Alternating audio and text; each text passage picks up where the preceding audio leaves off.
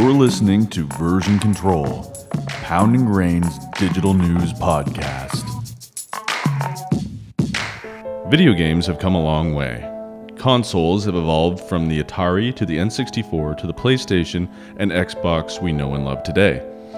We've watched gaming go mobile with handheld devices like the original Game Boy, Nintendo DS, and now the increasingly popular Nintendo Switch. And that's just the systems. Over the last 30 to 40 years, developers have devoted their lives to improving games and turning them into engaging, cinematic masterpieces like Red Dead Redemption 2, shout out to Jackson, blurring the lines between interactive gaming and entertainment. Video gaming is no longer viewed as just a hobby to be scoffed at as a waste of time.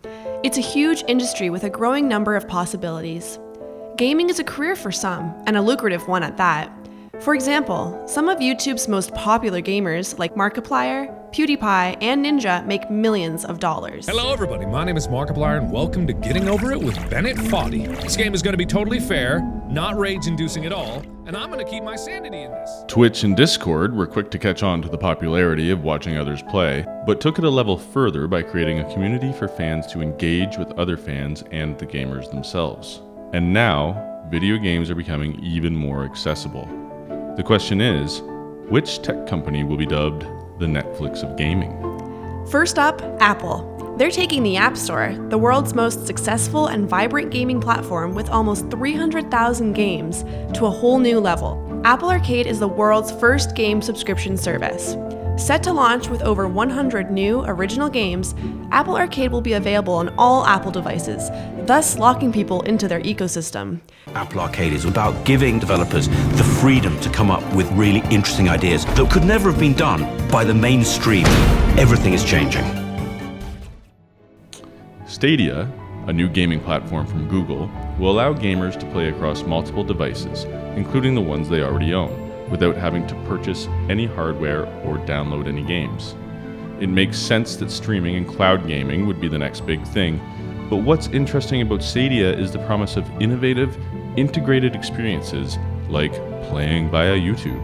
Even Microsoft has plans to compete in the evolving game space Project xCloud, an initiative aimed at bringing the quality of console gaming to mobile devices. So, what does this mean for marketers? First of all, it's now more clear than ever that brands need to engage and interact, not just entertain. Netflix has caught on to this with their interactive shows like Black Mirror Bandersnatch and You vs. Wild.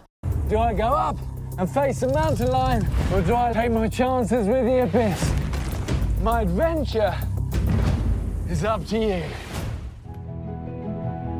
Across the board, gaming is no longer about playing alone in a dark basement. It's social, and it's about being part of a community. Gaming allows people to interact with each other, whether in person, like with Pokemon Go, or remotely, like through live Twitch stream chats. Second of all, if most of everything we've talked about so far is news to you, you've got to catch up and denubify yourself. Advertisers need to be in the know on gaming and the way it's evolving and becoming more mainstream than ever before. And what better way to do that than continue to listen? Version Control presents episode 45 The Future of Gaming. All noobs welcome.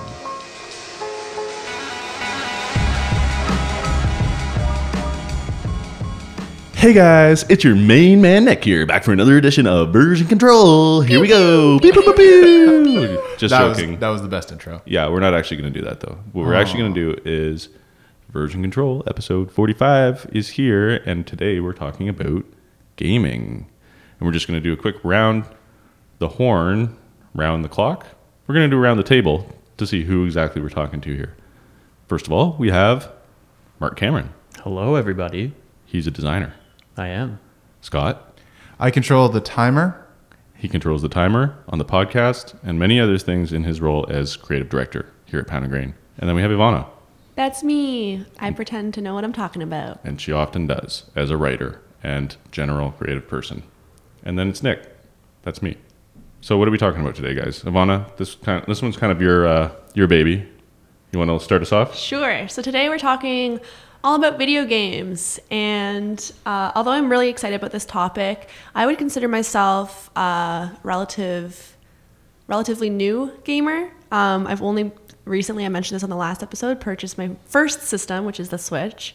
Um, and that's been my intro to the world of gaming, besides like, you know, having a Game Boy. Yeah, I'm a noob basically, but I love it and it's a new world and it's a good time to be entering the, the world of gaming because it's really evolving and taking off and that's what we're going to talk about today. So let's start with how have you guys noticed how video games have evolved? It's funny that you you kicked it off with like entering the world of gaming because I think as gaming evolves, it becomes less about gaming and more just part of the pantheon of entertainment. Like Nick and I were talking earlier, sometimes you don't even know that you're playing a video game. That's how far video gaming has evolved, I think. Do you have an example of that? Like Bandersnatch? I think Bandersnatch is a video game, to be honest. Mm-hmm. Like a, you're sitting there and you're controlling the character in the story, and you you determine the outcome and stuff like that. Um, and it's just like you didn't really realize that like it's basically combining the principles of of like video gaming and choose your own adventure with sitting there and watching television and using a remote control. So it's kind of cool the way that it's evolved. I think it's it's really interesting. Well, I was very interested by um, our editor, editor slash animator slash whatever else he does, Andre here. His conversation. He was t- talking about how he doesn't have time to get into a new game, so he just watches uh, clips of other people playing, so that he gets an idea of what the, where the storyline has gone. So that was news to me that people would do such a thing. In that case, it is really no different from Bandersnatch. Here's a little history lesson in video games. Um, we need. That's, that's what we been brought around. you here for, Mark. That's been around for a very long time. Hmm. Um, I used to watch people play Halo back in the day, back in like high school and college, and I actually used to record myself and have people watch me. and we would create little things like montages and, and stuff like that. But it's, it's kind of been around for a bit. That's like the birthplace of Twitch. I think so. essentially. Yeah. Yeah. But I was under the impression that you were watching for, you know, to, to glean insights from that person's skill. Andre was going on just to see where the storyline's going, which I guess it- takes it, away from being a game at all. I guess more- it, it yeah, it really depends on what type of video game it is. If it's like a story-based game, like one one player story-based game, then yeah, that's that's why you're watching it. But um, like if it's any sort of you know versus game, then you're watching like purely for the skill. And you know, it's it's essentially like watching a sport. But I guess like, would you guys consider like from that standpoint? I guess it could be considered like a spectator sport. But like a game like HQ, do you consider that a video game? No, Why not? I don't know. Because it's just trivia. Yeah, I like I guess video game is pretty loosely defined, so it's like yes and no. It's the same it's the same kind of argument like would you call ping pong a sport? Right. Right? Like some That- people I would say mean- yes, some people would say no. I don't know if that's an equivalent argument. You don't think so? No. I, I mean, yes, I do, but ping pong's definitely a sport. Maybe maybe I just get, I, I, I I was completely not agree. expecting that to go that No. I completely was, agree. I was just getting defensive about ping pong. No, but actually, though, um, I think it's just the digital element that's involved with HQ that would make it a video game. Aside from that, it is just trivia, right? So, mm-hmm. But then if you so Bandersnatch isn't a video game, then it's a it's a choose your own adventure story, right? So I guess I guess the the it's it's interesting to kind of chronicle the evolution of video games to where we are now with technology because really that's what's blending everything together mm-hmm. is this concept of games and playing with friends and experiencing stories together um, as a as a particular character within a narrative if that's the type of game that you're playing. And then the technology that kind of puts you into that world and how you can experience it which is super interesting as to why companies like Google and Apple are getting into it now because they realize that not only are there platforms for communication and entertainment but they're to bring people together. And gaming is a very natural next step to do that. Yeah, I definitely think that like the the reason the blurred lines exist around what is a video game is because interactive entertainment looks like so many different things. Um, but it really is that interactive element that is what is going to be around to stay for a while and what's making people realize like, oh, this is the way things are going. People I mean, captive audiences and like just wanting to sit back and watch something, I think will also always always be a thing. But interactive entertainment is continuing to be more mainstream, and it's just getting better. Like we were talking about the storylines, how Andre wanted to figure out like the way that the story went. That's the way that video games has like completely taken off. Is it's just these cinematic masterpieces that you want to be captivated by the story. And we mentioned this before, but uh, like people say, oh, long form is dead. But when it's beautifully done and it's interactive, you can be engaged for hours and hours at a time. People will play video games. So, I also think that it that the artistic side of everything with the help of technology is is really helping with the stigma of video games as well. Like Nick mentioned before, you like when you played a summer's worth of Super Mario Brothers, you felt like you wasted a, a summer doing that. Now, um, for one, it could be considered training, like we were talking about, because you could essentially become a professional gamer. Uh, but at the same time, there's such pieces of art now, you could consider it cultural. Totally. And also, I think when I was talking about that, it was, well, first of all, I was 10 years old, so it was a bygone era. But um, it felt like if I was tr- practicing guitar or practicing hockey, I could take those skills into the tangible world a lot more easily. I don't know, for the most part, I guess, again, unless you're like a drone operator or something like that, you would be able to transfer your video game skills into the tangible world. But there's so many other outlets now that there's, you know, personalities have exploded out of gaming. That's just, you know, one more example of a way that you can take the skills that you've learned and transfer them into something that's a little more p- applicable Yeah. to your work life. and it can be a little bit more abstract than that too like i personally like i used to play video games a lot and that actually kind of led me in the career path that i took um, and like you can i don't know i used to be interested in like the branding of video games and like the ui elements going on within the game itself. And now i do design and ui design and branding design and stuff. So like yeah i think there, there is a place for it. Unless you get addicted to it of course. That's a really interesting way of looking at it in terms of like the it's it's helping people understand a visual language on how things work. Because for a lot of the times um, I mean gaming is based on a set of commands and understanding symbols and understanding like when when you take one action it affects another that's very easily transferable to what we do from a UX perspective. Absolutely. And we actually talked about that in our weekly blog, The Weekly Wins, a few weeks back. Uh, I said the word week a lot of times in that last sentence, but um, yeah, it was about employers looking for those applicable skills that gamers have, such as they're, they're very spry in a digital environment. So you throw something new at them as a challenge and they love figuring it out. For You- instance, even uh, last week or the week before, Ivana was looking over uh, Ksenia, our design intern's shoulder, um, and she wanted her to move move up the page to see what was going on above the design work that she had currently on her screen. And I overheard Ivana say, "Look up." and that's cl- like clearly I, I looked over and i was like ivana you play a lot of video games don't you because that, that's like a gaming term but even like navigating through any sort of something on a screen like you know you know kind of what you're doing which is i don't know obviously a really good skill to have definitely, if you find yourself in this particular environment. Construction site, not so much. Mm-hmm. Yeah, maybe so it not so really depends where you go. police force maybe Mm, again, drone operator, maybe like scuba operator, operator of things. of, of things yes So I guess that kind of leads up to the next question is like so gaming has made its way into certain aspects of, of our lives and, and industries and, and thus uh, but like what does the future of this really look like? Well, the two biggest pieces of news that have dropped recently is Apple Arcade, which is basically um, a subscription service for games. And my understanding is it's mostly um, like mobile games, just kind of like they have now with the App Store, but creating a subscription service where there'll be hundreds available at launch, and then ideally monthly a bunch of new ones, and you'll get them in your feed every month if you subscribe. Um, and then there's Google Stadia, which is basically taking video games uh, fully into the cloud. So streaming games, you don't need to buy hardware, you don't need to download games. It's all online, um, which is great, I think, for making it more accessible and introducing new people to gaming. Nick, maybe this will be for you.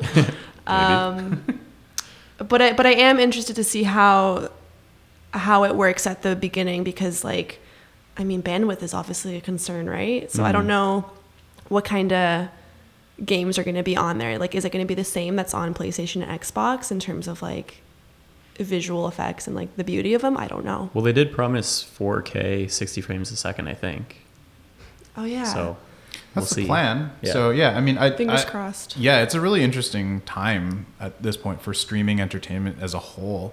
Um, just f- talking about bandwidth, right? Because everything's coming through. The like the idea of hardware is going to become ancient history within a few years at this point. Um, but I, I don't know. I don't. I think that's good to be honest. I think access to things like like games and entertainment is huge for people. I think Go ahead. as as per the future of gaming. Um, so I'm going to preface this by saying that I'm the one sitting here that doesn't know much about gaming. I'm not a gamer. I'm on the outside of this world. So I was a little bit shocked when I was at the CBC studios, just for you know a different reason, and it looked like a sporting event was happening. There was teams coming out and being interviewed, throngs of fans. Yeah, man. I used, And- I used to do that. In college, that was like my thing. I would go to the MLG, the Major League Gaming tournaments. Major League Gaming. I saw Yeah. the studio doors open up, and it looked like a set from UFC. Yeah. Fans all around, lights, uh, smoke, and uh, And millions of online viewers. millions of online viewers. Nick Kypreos was there of Toronto Maple Leafs fan fame, uh, like doing color commentary, and I was just like, "This is a world that I didn't even know uh, exist." I knew it existed, I suppose. I just like to see it in person. and like, well, that's where gaming is at right now, I suppose. I think it's fair to say that that professional gaming is no longer on the rise. Like it's here. And if you don't recognize it as a viable entertainment option, you're living in the past. You know what's funny though, Scott? I think that it's definitely here, and there's obviously a huge swath of the po- population that uh, you know enjoys it, but it's still not on your, you know, it's not on TSN or Sportsnet. It- Um, Because it does peop- have a TSN channel actually, but it's not obviously not TSN one. It's like TSN eight or whatever they've they've got it as. And also, I didn't say sport.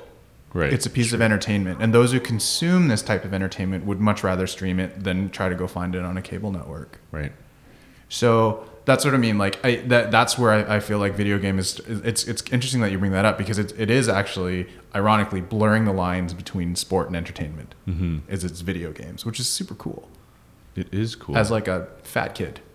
so Yeah, I mean, it, it's because it had all the trappings of a sporting event, but it's not really a sporting event, so it's sort of interesting in that way. it's a spectator event, though. I Yeah. mean, it's uh, it, it gets crowds involved. I mean, there's like Ivana was saying, there's millions of people watching at home on this thing. I mean, for all for as intense as, as the as the actual crowd was for that, it's these things are broadcast online. That's what they're actually meant for. It's for people to sit there and kind of watch and and cheer along with their you know against the people that they don't like and with their teams. So it's it's very much a spectator entertainment piece. you know what I got to say about it, which is like, might sound silly, but uh, it was pretty heartwarming watching these kind of dorky kids be like superstars and be interviewed and like they all wore the same like uniforms and stuff and they all had like a battle cry or something like that. I was like, Yeah, I mean, I guess, and again, I think it goes back to the stigma, right, and the evolution of gaming and how how it's becoming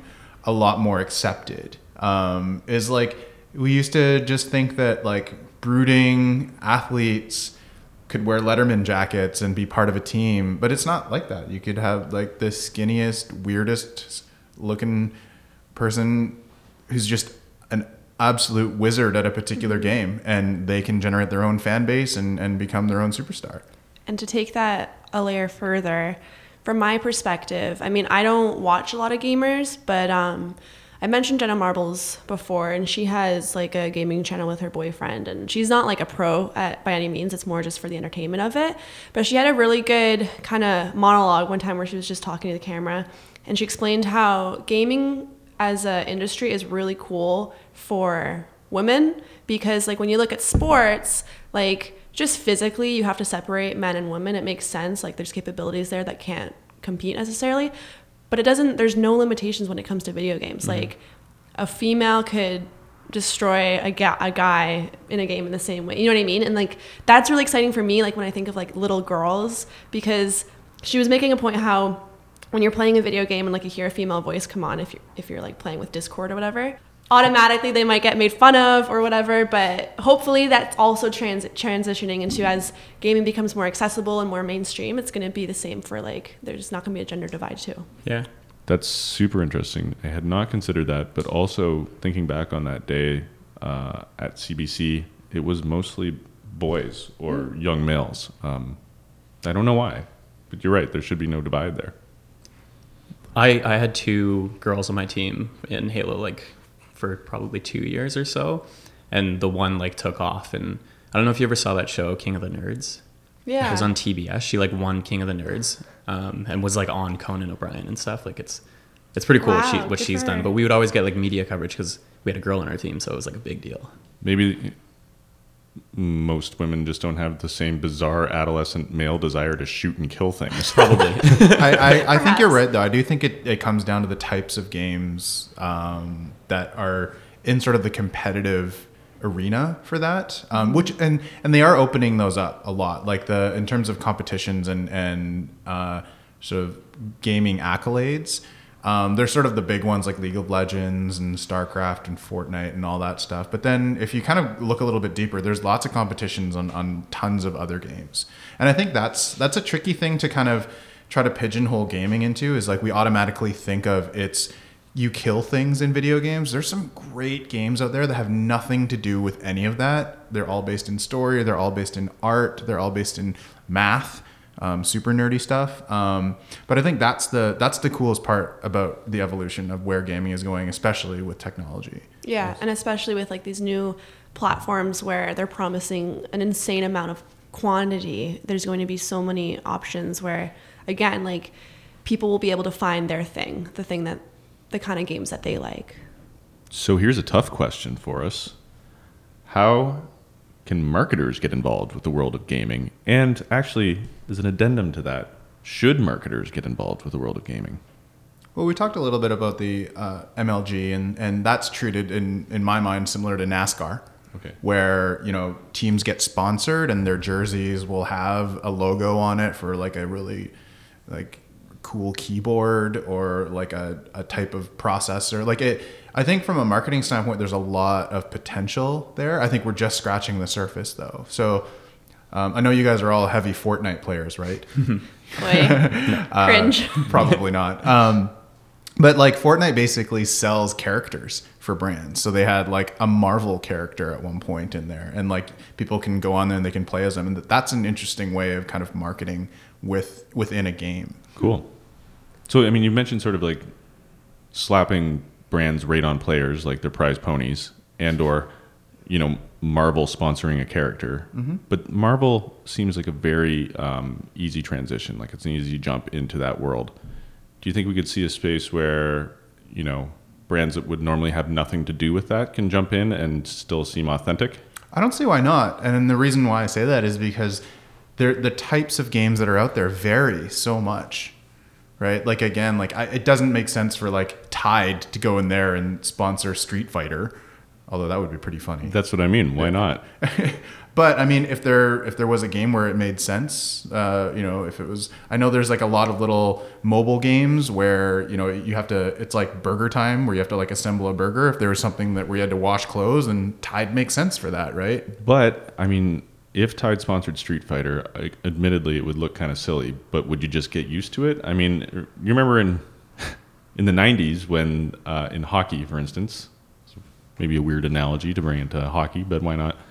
Um, and all of a sudden, there was branding splashed all around the ice surface, like on the boards, on the players, and it looked bizarre. And there was a backlash about it for like a minute. And then everyone was just like, okay, well, the game's the game. Mm-hmm. Sure, that's fine, no problem. So, Well, you in, have like the, a, in the European Yeah. sense of hockey, like they they all have logos blasted all over their jerseys and everything. covered and stuff. Yeah. So if you have, you know, Ryu wearing uh, a Tide shirt, you're just like, okay, well, Ryu's still doing his thing. Yeah, for sure. I think you're right though. I think yeah, yeah, we would probably become numb to it after a little while. Sh- Shock value and then get over it. I mean, that's kind of the way that sponsorship goes. Um, but I do think there's a ton of opportunity from a brand standpoint in going beyond sponsorship, especially with gaming. Things like you can sponsor entire games, you can sponsor leagues, you can sponsor levels, um, you can create characters. There's just a lot of stuff that you can do um, if you think beyond just kind of like, I want to put my logo all over this game. yeah, like we were talking about before, product placement that can exist within worlds on games. Um, obviously, influencer marketing is huge in the world of video games. There's so many gamers on YouTube and Twitch that have crazy huge followings that trust them, and um, you can sponsor them to have their pro- your product featured. But even from like a standpoint of somebody watching someone else game too, like all these different platforms like Twitch and the YouTube version, whatever it's called, um, like it's not just advertising to the person playing the game. Like now you're advertising to everybody watching someone play the game, right? And all those chats and everything. Like there's so much, there's just so much space there to advertise as well.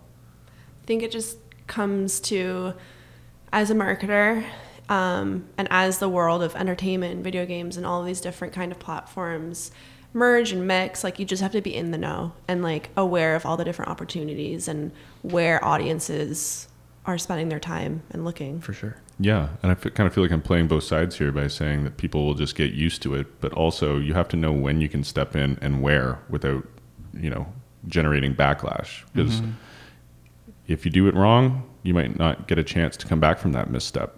That's a, that, I think that's an overall like a, like a branding question too, though, right? Says, I think from a category standpoint, um, all brands should consider the possibility of working in the video game space, and then from there determining what category of video game makes sense for them, and then also being open to the fact, like you said, Nick, that maybe you just need to moonwalk out of there because if if it feels forced, don't do it. I'm super interested in kind of the um, not only just sort of like the potential of marketing, but also how accessible it is now to create games.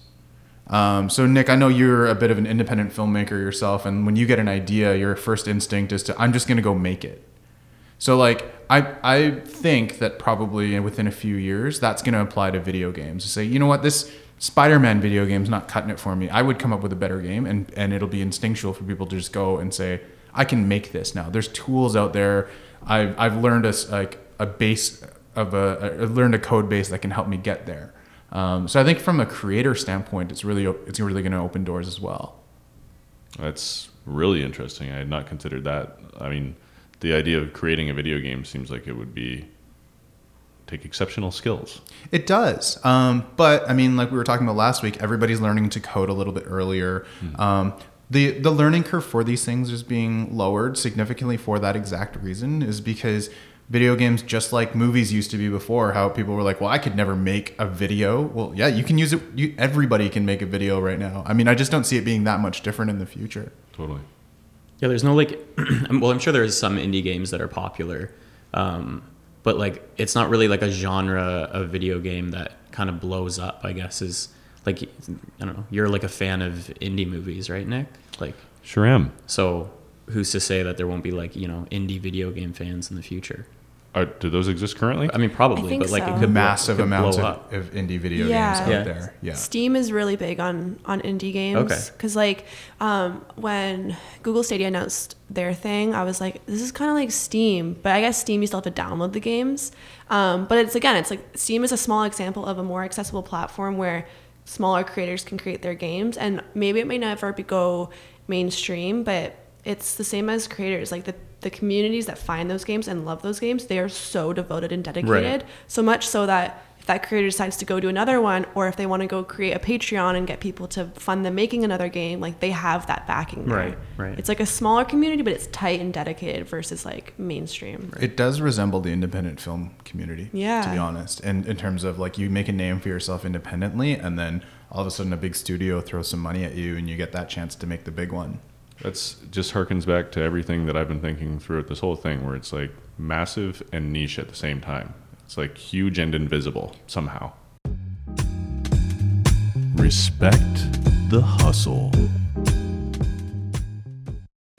All right, and we're back for our roundtable of amazing picks from the recent digital era, meaning the last week. And who's going first?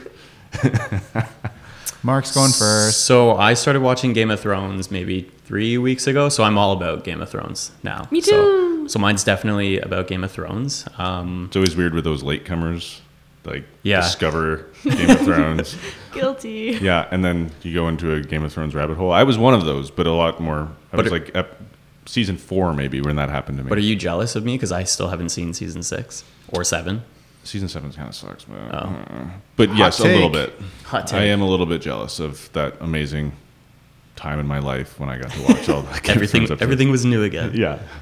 Um, anyways, this is super quick. Um, Maisie Williams went on Jimmy Fallon. So sh- if you don't know, she's Arya in Game of Thrones, and she air quotes accidentally drops a spoiler um, saying that Arya dies, which she doesn't. Um, but she just plays it off like she, she fakes the, the the spoiler and she kind of has like a, a little panic freak out, a fake one. But she's such a good actor that like even on April Fools, I was convinced that she was being dead serious um, for for about a split second. I mean, I'm pretty savvy with this stuff, but like she was really good, um, and Jimmy was also amazing. Um, and yeah, it, it generated 6.9 million views and probably a ton of new Game of Thrones watchers because she's very charismatic and yeah. I on I respect HBO and Game and Game of Thrones so much because and not necessarily for what you might think they waited until the very last second to completely sell out and that is so smart. They are sponsoring mount they're getting sponsored by mountain dew oreo cookies they're now doing they're doing everything. It's the last year. Give them all the money you can. So smart. It's a beast. So it's not a spoiler, but it kind of is a spoiler because now It's we know. not. But now we know she doesn't. No, yeah, now you know she doesn't die, which is good. or at least you know she doesn't die in episode two, which is what she says specifically. Um, but yeah, just the way she acts when she she kind of like gasps and like, oh, "Is this live?" and like her hands are shaking and it just looks very legit. And she like runs off stage, and then they come back obviously, and it's like April Fools, and then you're like, "Oh yeah, it's April first. Fun. I'll watch that. Yeah, So as per our, our last uh, incarnation of version control, April Fool's jokes done right. This was one that that's a good it. one. Yeah. All right. and cool. mark as the viewer did not mind getting duped No, not at all. No, he seems to really have enjoyed it in a weird way. I think he might be a bit of a masochist. Moving on. Scott, what do you got? I have, in honor of pre-sale tickets for Avengers Endgame finally going on sale. Um, this tends to happen a lot. So it happened during Star Wars, and it happens during a lot of the Marvel, the big Marvel movies. Um, but a lot of people who are suffering from terminal illnesses really, really want to see these movies, and uh, it just I res- totally respect Disney and Marvel for kind of allowing some of these people who unfortunately are going to pass away see their properties before they go. It's it's not their like dying wish or anything, but they would just really like to do it, and they're very open um, to to allowing that to happen um, because they they they didn't have to, and you know they kind of looked into it and they said, you know what, it's it, at the end of the day, it, it reminds me that even Disney and Marvel realize that it's just a, it's just a movie. So I hate to be the uh, cynic here, but PR stunt or actual altruism? What do you think? It's both. It's a win-win. Right. I guess it's fine if it's a That's win-win. so sad and, and good at the same time. yeah, sad and good. It's sad, obviously, but I think it's good that again they they recognize that there's like, well, we're not going to show you what makes you special. It's like, no, it's a movie, guys. Like it, of course they can watch it. That's Cool. awesome. Nice Cool. one. Good job, Marvel and Disney. Um, my respect the hustle this week is Lego. Lego is such a fun brand. Um, I've always loved Lego. We talked about them last week, and their uh, April Fool's prank last year was the vacuum organizer, and then this year, just a couple days ago, they had a their prank was a um, Lego Finder. It was like an AR app that you could scan your pile of Legos and it would pick out that piece that's so hard to find. Anyway, they're always clever. They're always innovating, and their latest um, kind of new line of products is called Spike Prime. I don't know what the name comes from. Kind of seems weird to me, but the idea is it's basically a new version of their other line of products called Mindstorms, which is for a little bit older audiences. Um, and it's introducing coding to kids again, just like Sesame Street. So it's basically a Lego set that you can do simple programming and coding, uh, make robots, make things move. And it's also been designed to be very gender neutral, which is awesome. Like it's not, you know, geared really, really towards boys and neither is it towards girls. So I just respect Lego for adapting and, and recognizing that this has a place on the market. Um, their goal for it is for it's kind of expensive, but you get a lot in the kit. But it would make tons of sense for like classrooms to have this. Um, so yeah, I just I love Lego. I love Lego too, and that was always the only thing I wish it could do is move. There you go. Because you'd spend all that time building or getting my dad to build it for me, and then you're like being it finished, and, and now what? 'Cause Well, well, now you're an adult and you can purchase this on your own. I'm sure. it's true. you Or I should- could just ask Andre to build it for me, like Yeah. we did with Voltron in the office here. All right, very That's cool. cool. So mine is kind of not digital, but also kind of digital. Uh, so it's about this woman named Bailey Hikawa, who makes custom-built phone cases that have just been blowing up, basically. And so she charges one hundred to three hundred dollars, and her most famous uh, design, which is relatively new, but people are going nuts for it, looks like a plinko game. Seems like it'd be a little bit uncomfortable, but they act as a stand and or uh, you slip your fingers in like you would with a pop socket. The reason I find this, or have chosen to talk about this as a respect to hustle, is someone has taken one of these devices that we see around us all the time and still found a way to be innovative about them. um, and it's in a physical space, which you might think, what else can be done with the phone that we would find, you know, that w- w- would add to it. Uh, and I think the same was with the pop socket. When I saw that happen, I thought, who thought of that the first time? Great idea. Love how things are moving along. And uh, yeah, that's about it. These just make me mad though because it's like, why didn't I think of this? Well, that's the thing. But she also she worked as a production designer in theater and on film sets, and then uh, started making these in her spare time. People really dug them, so she jumped out and took the plunge on it. But yeah, pretty simple, right? But it's things like that that I really enjoy the innovation of. You know, you, you it's simple. It's so simple that it's perfect. So I, I, I think it's awesome. The only thing that uh, gives me a little bit of hesitation is the price. So they're like a hundred over a hundred dollars for a phone case.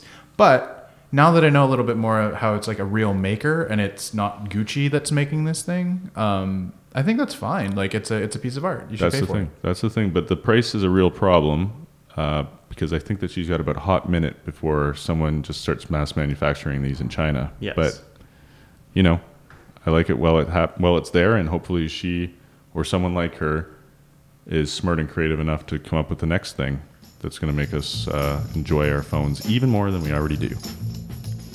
Thanks for listening to Version Control, episode 45 The Future of Gaming. All noobs welcome. If you like what you've heard, don't forget to rate us on iTunes.